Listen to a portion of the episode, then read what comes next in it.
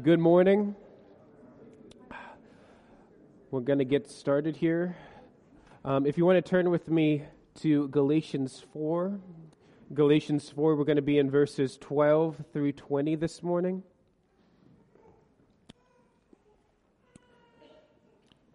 Galatians 4, 12 through 20. All right, I'm going to read it. I'm reading from the HCSB. I beg you, brothers, become like me, for I also became like you. You have not wronged me.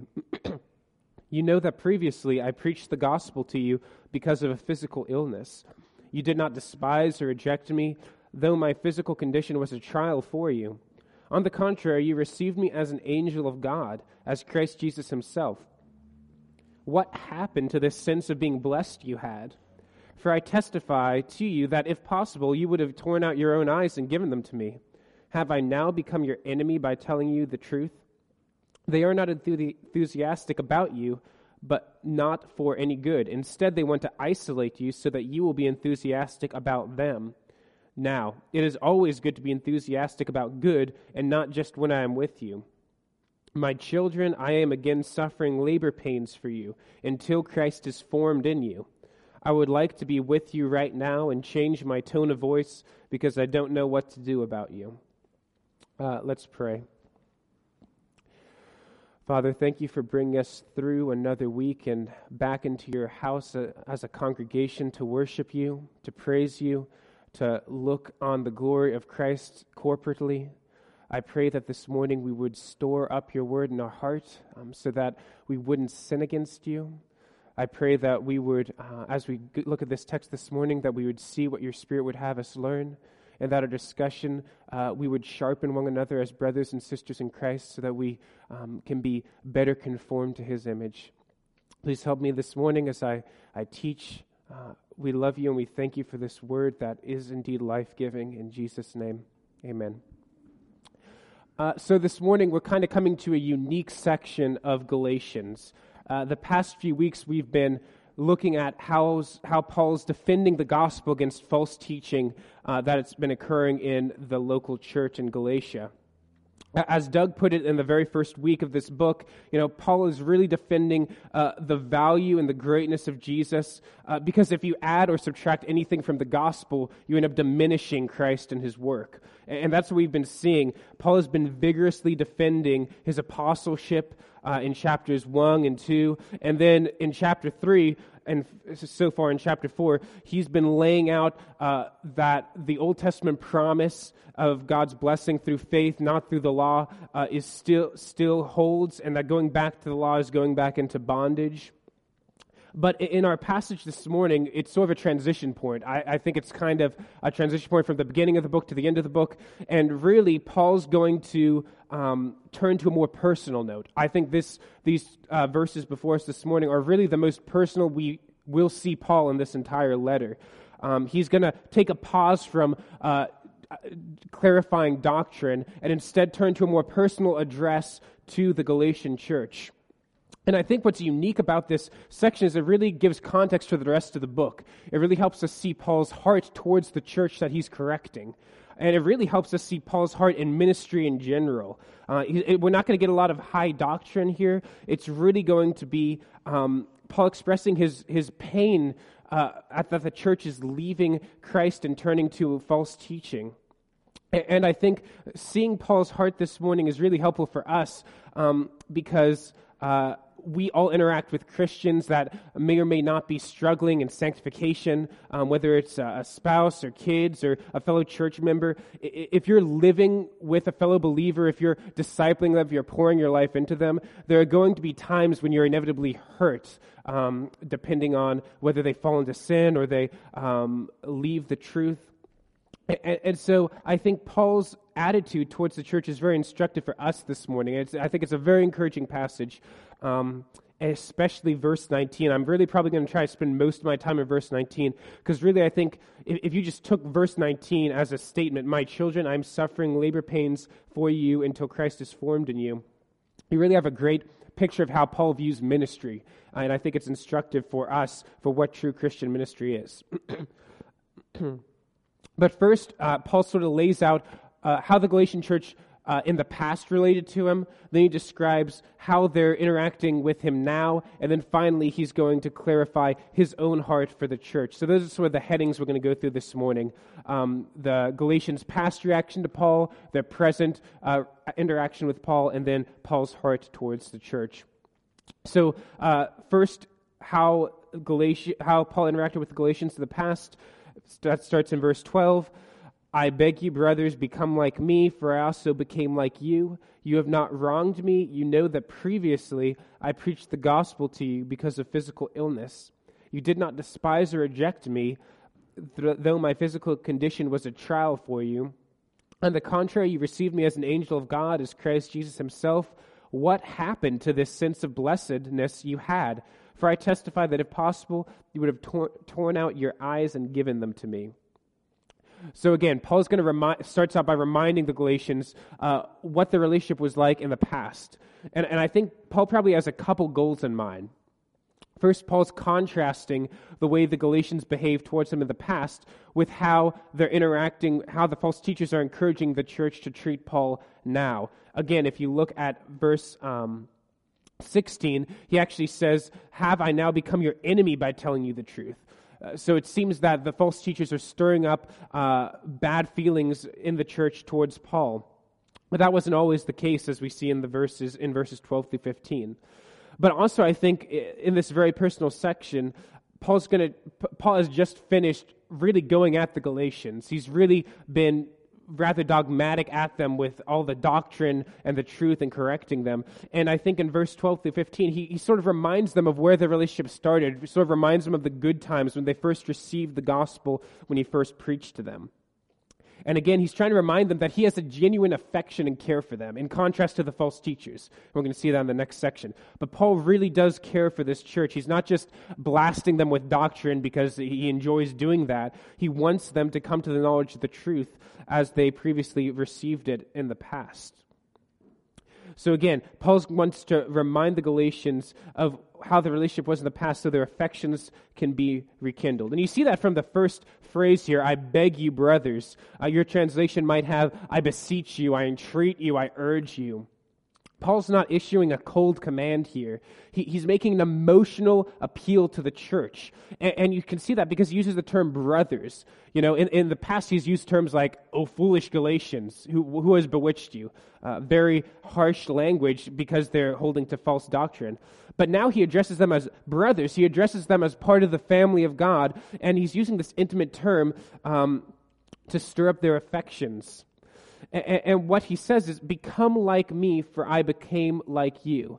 And this is exactly what Paul is, has been trying to do through the entire epistle. He wants to bring the Galatian church back to the true gospel, to the true fellowship with believers, uh, not to this false works based gospel that they've been listening to.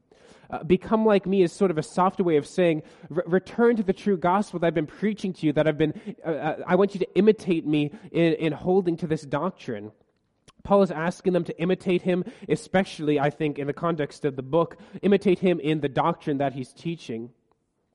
Uh, to become like Christ and saying, you know, I've been crucified with Christ. Uh, whatever was gained to me in the law, I now consider loss. That's what he's really saying here. Become like me. And, and so uh, he, he, he, sweetens it by saying, again, you haven't wronged me. Become like me, for I became like you. You have not wronged me. Paul's not saying, I'm, I'm holding a personal grudge against you because you're rejecting this gospel. He, he really does want them to come back to the truth. He's not concerned with merely restoring the relationship between him and the church. Uh, he's inviting them to reject the false teachers and hold to the truth. And uh, he says, I also became like you. And, and this is a reminder of how he previously preached the gospel to the Galatians. Paul says he became like them. Uh, if you remember in 1 Corinthians um, 9, uh, Paul says, To the Jews I became like a Jew to win the Jews, to those under the law like one under the law, to those without the law like one without the law. Now I do all this because of the gospel so that I may become a partner in its benefit. So Paul's sort of, I, I, Paul uses similar language here, and I think what he's really saying is that's what I was doing to you, Galatians. When I came to you, um, I was denying my own preferences. I was denying myself to bring you the gospel. Uh, like he says in 1 Corinthians 9, that's how he did ministry. He, uh, when he says, I became like those under the law to win those under the law, he's not saying he's compromising on truth or he's trying to change the truth to become more relevant. I think what he's saying there is he, he's re- trying to remove any personal barriers when he's bringing the gospel. He doesn't want uh, himself to become a barrier to the people he's preaching to. And Paul says, you know, when he says, I became like you, he's saying, that's exactly how I came to you, Galatians. I, I didn't let myself get in the way in preaching the gospel. Uh, he lovingly and sacrifice, sacrificially uh, came and preached the gospel to the Galatians. And verse 13 is interesting because he says it, it wasn't even in the ide- most ideal of circumstances. Verse 13, you know that previously I preached the gospel to you because of a physical illness that word physical illness, um, it just means weakness of the flesh. There's no specifics given. Um, he, the, Paul's point isn't to describe the illness because the Galatians knew what that illness was. His point is that uh, that physical illness ha- had some effect on their relationship when they first met. I find it interesting, this word because of physical illness. Um, that, that word has a causal factor. So that means for somehow him having a physical illness caused him to have time to preach the gospel to the Galatians.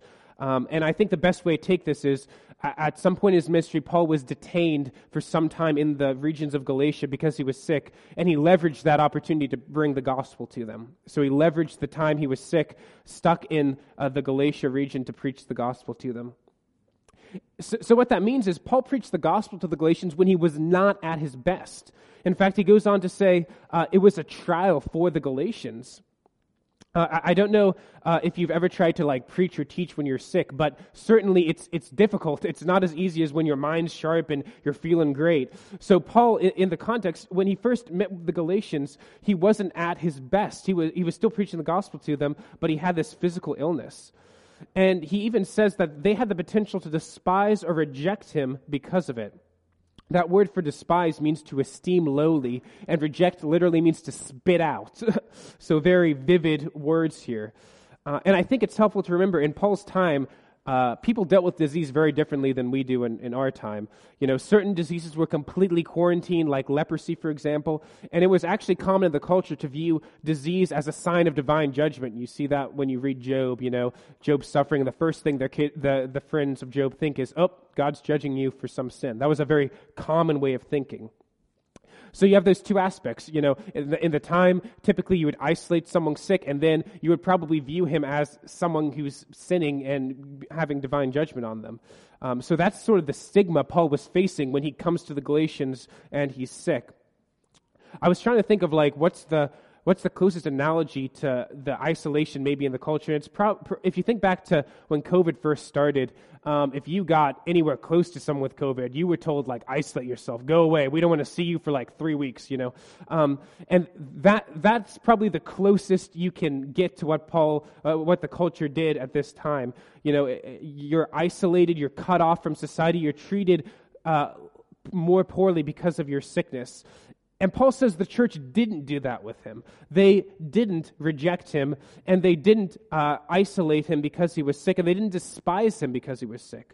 Um, and again, I think that's, that's pointing to, even though the Galatians were in a culture where typically you would reject someone who was sick because uh, maybe they're, you think they have divine judgment being poured out, the, poured out on them, the Galatian churches received him in a completely different way. Instead of distancing themselves from Paul, they, Paul says, You received me as an angel of God, as Christ Jesus himself. Um, you remember in, in Matthew 10, Jesus said, Whoever receives you receives me and him who sent me. Uh, and then in, in 2 Corinthians, Paul describes his ministry as being an ambassador to Christ, God making his appeal through him. So the Galatian church saw that and they actually received Paul as a messenger of God. They received his message with, with joy. And in verse 15, it even says that they experienced a sense of blessedness. Um, this word for blessedness only appears here and in Romans 4, where Paul talks about the blessedness David writes about when he talks about justification apart from works. Uh, so, so, I think Paul, Paul's really saying here that instead of despising me and rejecting me because of my illness, instead of viewing me as some sort of person under God's divine judgment, you heard this message and you received it with joy and you cared for me and you showed love for me. He, as an angel of God, as Christ Jesus himself. They valued Paul, they valued his ministry, uh, that they even, in, in verse uh, 15, he says, If it was possible, you would have torn out your eyes and given them to me.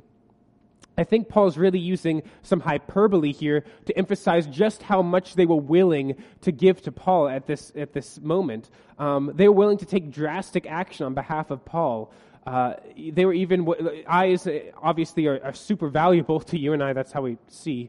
So the idea that they would part with them on behalf of Paul is really pointing to when Paul first showed up with to, to the Galatian church. They had a fierce, zealous love for him, uh, even though he was not at his best. Even though culturally they could have rejected him, they were willing to show him love uh, and receive him as a messenger of Christ. So that was that was where they were at historically in the past. When they first met with Paul, they, they loved him, they received his message with joy, they received him as an angel of the Lord. But then something changed, and that's what you sort of see in verse 16 and 18. Now have I become your enemy by telling you the truth? They, that is the false teachers, are not enthusiastic about you. Oh, no, they are enthusiastic about you, but not for any good. Instead, they want to isolate you so that you will be enthusiastic about them. Now it is always good to be enthusiastic about good and not only when I am with you. So before, they would have given Paul anything. The Galatians would have parted with their own eyes, uh, so to speak. But now they're viewing this, this man who was their friend, who brought them the truth, the gospel, they're viewing him as an enemy. And as we've heard multiple times as we've gone through Galatians and Second Corinthians, at this time in history, if you wanted to attack the, the gospel, if you wanted to attack the church, you would go after Paul and the apostleship of Paul, because at this point the canon's uh, still being developed. So the best way these false teachers who are coming to the Galatians, the best thing they can do to get the church to listen to them is to attack Paul and to attack his credibility. And that's exactly what they've done. It's, I think Paul implies here that they're somewhat successful in stirring up this church to view Paul as an enemy. And this must have hurt Paul tremendously. Uh, and, and, and you see that when he says, I testify uh, that I, that you would have given your own lives for me, have I now become your enemy by telling you the truth? Paul has only ever brought these people the truth. He's brought them the truth in the past. In this epistle, he's clarifying to them the truth of the gospel. And, and, yet, because they're listening to these false teachers, to the lies and the false doctrine, they're viewing Paul as an enemy what's interesting, and Paul's pointing out, is these false teachers don't actually have any genuine love for the church. Unlike Paul, who, who brought the gospel to them when they were sick and they reciprocated that love in the past, these false teachers are, in, are enthusiastic about the church, but not for any good. Instead, they want to isolate you so that you will be enthusiastic about them. In other words, these, these false teachers are using the Galatians for selfish ends. Uh, this word for enthusiastic just means zeal for. It means to strive after something. So these false teachers are, are pursuing the Galatians with a, a seeming affection, a seeming interest, but Paul says their pursuit is uh, not uh, is uh, not for any good. What does that mean? Um, it means that their motivations are not good. They're not right. They're not proper. Their motivation is for themselves you see that in the next verse. Um, they are enthusiastic about you, but not for any good. Instead, they want to isolate you so that you will be enthusiastic about them. I, I, think this word, you know, when he talks about isolating them, I think there's sort of two, two, two ways you can take it. The false teachers want to isolate them from the truth of the gospel by teaching them this works based righteousness, but also they're trying to isolate them from Paul, uh, the person who's only ever told them the truth. So, so the, the false teacher's goal is to cut them off from truth, cut them off from the, a source of truth. And, and why? So that you will be enthusiastic or zealous or strive after them. So, so in the end, the motivation of these false teachers is so that the church will make much of them. They're not interested in um, the church loving Christ. They're not interested in them loving truth. They want uh, the, the Galatians to have a zeal for them and I think it's interesting to, to think here, you know, this is one of the ways you can tell if a, if a teacher is true or false biblically. You know, if, if you're interacting with a teacher and their goal is to make you think, wow, this teacher's so great, or wow, my ministry is so amazing, uh, that's not the goal of biblical ministry. The goal of biblical ministry is God's glory, to, for the, you to leave and say, God is great, Christ is great that's not what these false teachers are doing. Their goal is to isolate the church and to make them enthusiastic about them, the false teachers. In Galatians 6:12, we'll get there eventually. Paul actually says uh, that they want to. The one of their goals with the false teaching in the Galatian, uh, Galatian church uh, is to make a boast of the flesh, to make a good showing in the flesh. These false teachers want to show how great they are. Uh, they want the church to recognize how great they are by, by bringing them under the law. And so the irony of this is Paul's the complete opposite. He has a genuine affection for the church. He tells them the truth, and yet they're listening to these false teachers who all they want is to use the church to make themselves puffed up, uh, to make themselves feel better. The last thing Paul says in this section is Now it is always good to be enthusiastic about good and not just when I am with you.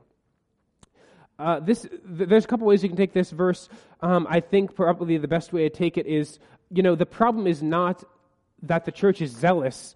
Uh, the problem is their zeal is misdirected, right? So zeal and passion is not a problem in and of itself, but the problem is the false teachers are trying to get the church to be zealous about them, about themselves, instead of Christ and God's glory. Paul says it's good to be zealous about good. Uh, you just have to direct it towards the right place. Paul himself was zealous for the Galatian church, but his zeal came from a good, honest, biblical motive for them to know and love Christ. Uh, so again, Paul's contrasting himself with the false teachers. The false teachers, they're passionate, they're zealous about themselves. But Paul, he's passionate and zealous to get the truth to this church. And Paul says, uh, you know, it's good to be zealous about good, not just when I am with you. Uh, and that implies that the Galatians, they were perfectly zealous about the right things, about the truth when Paul was with them. But now these false teachers, when Paul's apart from them, they're, they're sort of slipping into uh, the, uh, what the false teachers are uh, teaching. So that's the current state of the Galatian church. Previously, they had a real affection for Paul. They received the truth that Paul was teaching gladly. And now they're, they view Paul as an enemy. They're listening to false teachers, and their zeal is being misdirected away from Christ and the truth of the gospel. And that leads us to the last two verses of our passage, which to me are the, some of the most crucial verses about Christian ministry in the entire Bible. Um, I think it clarifies uh, how the minister should uh, feel towards the congregation. It gives a powerful metaphor for what ministry is like, and then it defines the goal of Christian ministry so clearly that uh, you know you can't really doubt it at all. So verses 19 and 20 my children or my little children, I am now suffering labor pains for you until Christ is formed in you. I would like to be with you right now and change my tone of voice because I don't know what to do about you. So again, Paul is still using affectionate terms for the church. He's not saying, Oh, you foolish Galatians, I'm in labor pains. He says, My little children. And this is I think, I, I, I, sort of looked at this before I came, I think this is the only time he uses this term in the entire epistle to directly refer to the Galatian church. My little children. And this is a term of affection, a caring term. Even when the church was considering Paul his enemy, Paul viewed them still as his children. And, and that's a powerful picture. Um, if, if you're a parent, you know the special, unique love a parent has for their child. And in a spiritual sense, Paul was their father. He was the one who first brought the gospel to them.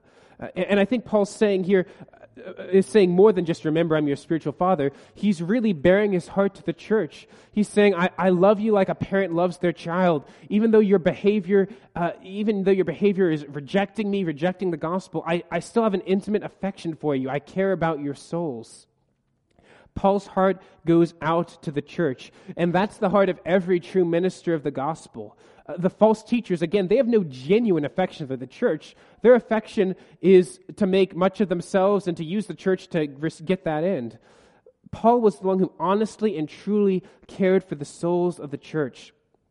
And I think it's important to note here true Christian ministry flows out of love for others.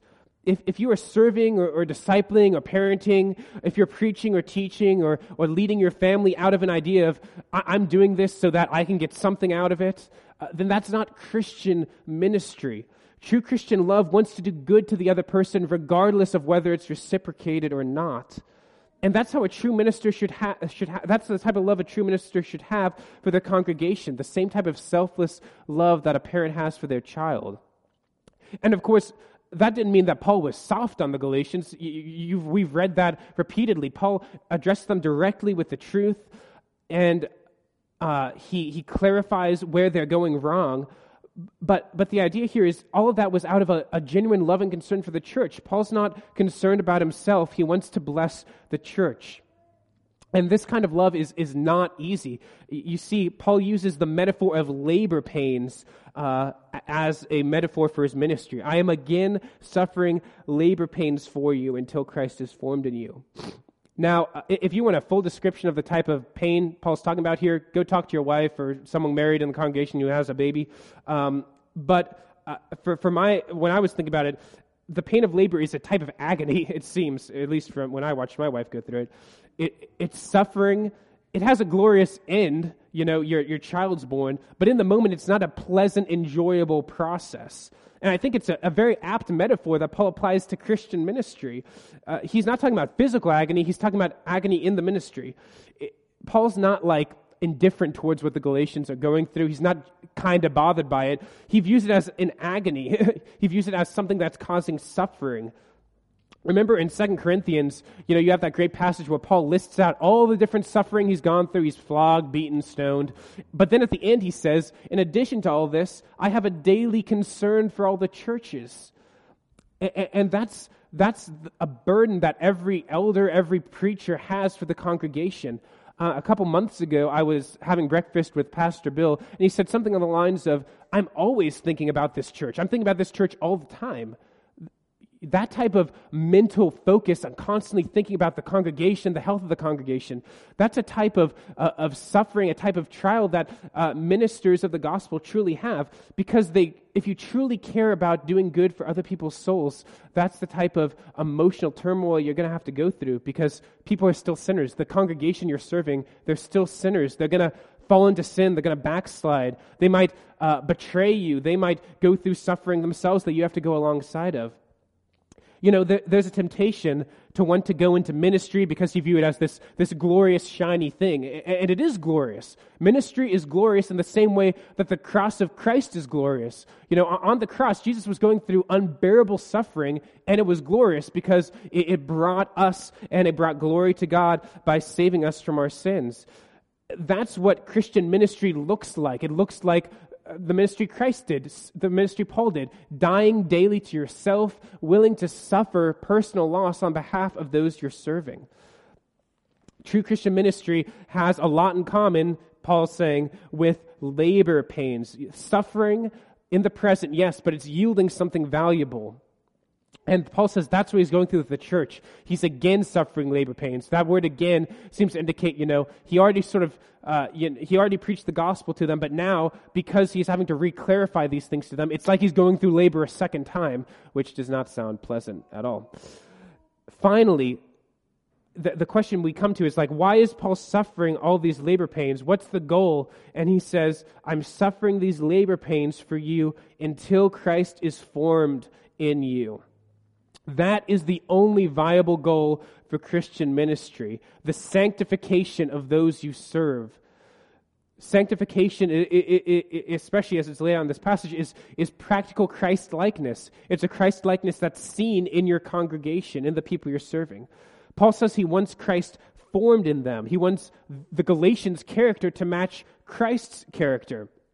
If you are called to, to ministry, if you're called to be a parent, if you're called to disciple someone else, then the goal you should have in what you're doing is that who you're serving should become more like Christ. Uh, and you see that in all these uh, variety of passages in the New Testament. Husbands are told to love their wives as Christ gave himself for the church that he might sanctify her. Uh, if you're discipling, you're called to instruct them to obey all that Christ commanded and taught.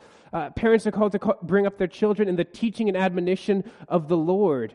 In all these spheres that you might find yourself in, the goal is sanctification. The goal is helping someone else grow in Christ likeness. If that's not your goal for whatever ministry you're doing, whether it's here or at home, uh, then whatever you're doing, it's not biblical ministry. The goal is not for people to think well of you, uh, for you to be relatable or memorable or seen as smart.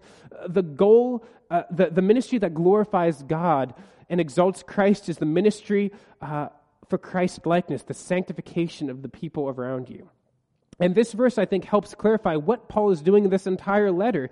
He isn't trying to get the Galatians to like him. He isn't trying to restore their personal relationship, although I'm sure he would like that. What he wants for them is to look more like Christ. And this characterized all of Paul's ministry. He said elsewhere, you know, that his goal was to teach and warn every man so that we may present every man perfect in Christ Jesus. And so the question you need to ask of our church, of your family, of the small group you're leading, of the person you're discipling is, am I helping them look more like Christ? Do they love Jesus more? Do they delight in obeying him more?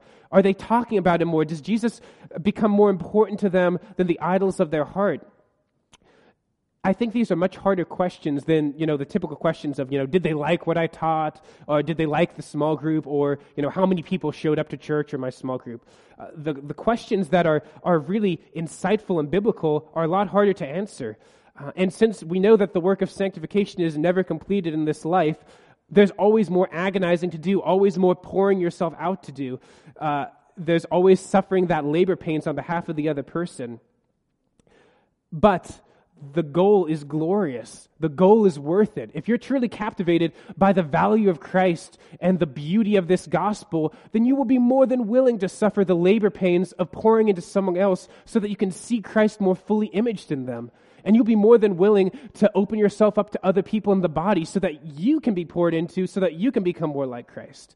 I think uh, if you're not willing to go through this type of suffering in Christian ministry, then that, that's a symptom that uh, you don't see the value of Christ likeness. You don't see the value of Christ being formed in you and someone else the way that Paul sees it. He's willing to write this letter. He's willing to agonize so that the Galatians can return to a knowledge of the truth. And that is the heart of every true Christian minister in every true Christian ministry. And so these are the three pieces Paul, Paul lays out for them, you know, that everyone should have in true Christian ministry. You have to have a genuine affection for the person you're serving. You have to be willing to suffer on their behalf. And you should have the glorious goal always before you that you want to see them grow in Christ likeness. That's the type of ministry that glorifies God. And finally, in verse 20, real quickly, he says, I would like to be with you now and change my tone of voice because I don't know what to do about you what this is saying is, you know, Paul doesn't relish using this confrontational language. It's not like he's thinking, great, the Galatian church is in heresy. I can't wait to unload on them. No. He wishes he could be with them and just talk with them and help work through things with them. He doesn't relish writing this uh, rather dogmatic letter, but he can't. And he's not going to compromise by letting them go into error. So he does write the letter and he, he does clarify the truth. And you can see sort of, again, the agony of this, uh, of the labor pains of ministry when he says, I don't know what to do about you. That doesn't mean that he doesn't know what to write to them to clarify. It's just a way of saying, you know, I, I'm sort of exasperated by this whole situation. I'm at my wits' end. Um, you, you, I don't understand how you could fall so quickly from the true gospel to where you are now. So again, this is sort of like an interesting intermission because he goes back into doctrine. In the next lessons, we're going to focus again back on doctrine. But this sort of intermission, again, clarifies what came before and after. Paul's heart towards the church is to bring them back to Christ, to see Christ formed in them. Uh, he loves the Galatian church. He's hurt by their rejection of him and hurt by their rejection of the gospel. And he earnestly desires the church to return to Christ likeness. And again, for us, the desire of every true Christian minister, or if you're just a normal Christian church member in ministry, or have a family, or discipling someone, your heart should be for the person you're pouring into to grow in Christ likeness. And obviously, um, an implication is if they don't, it might grieve you. You know, I, I think it's important to note real quickly before we go to discussion we are in a living body. That's what the Bible talks about. If you're in Christ, you're not just a soul Christian who can do whatever you want and doesn't affect anyone. If you're here in this building right now, if you're struggling with sin or you're struggling with something, that has an effect on the body.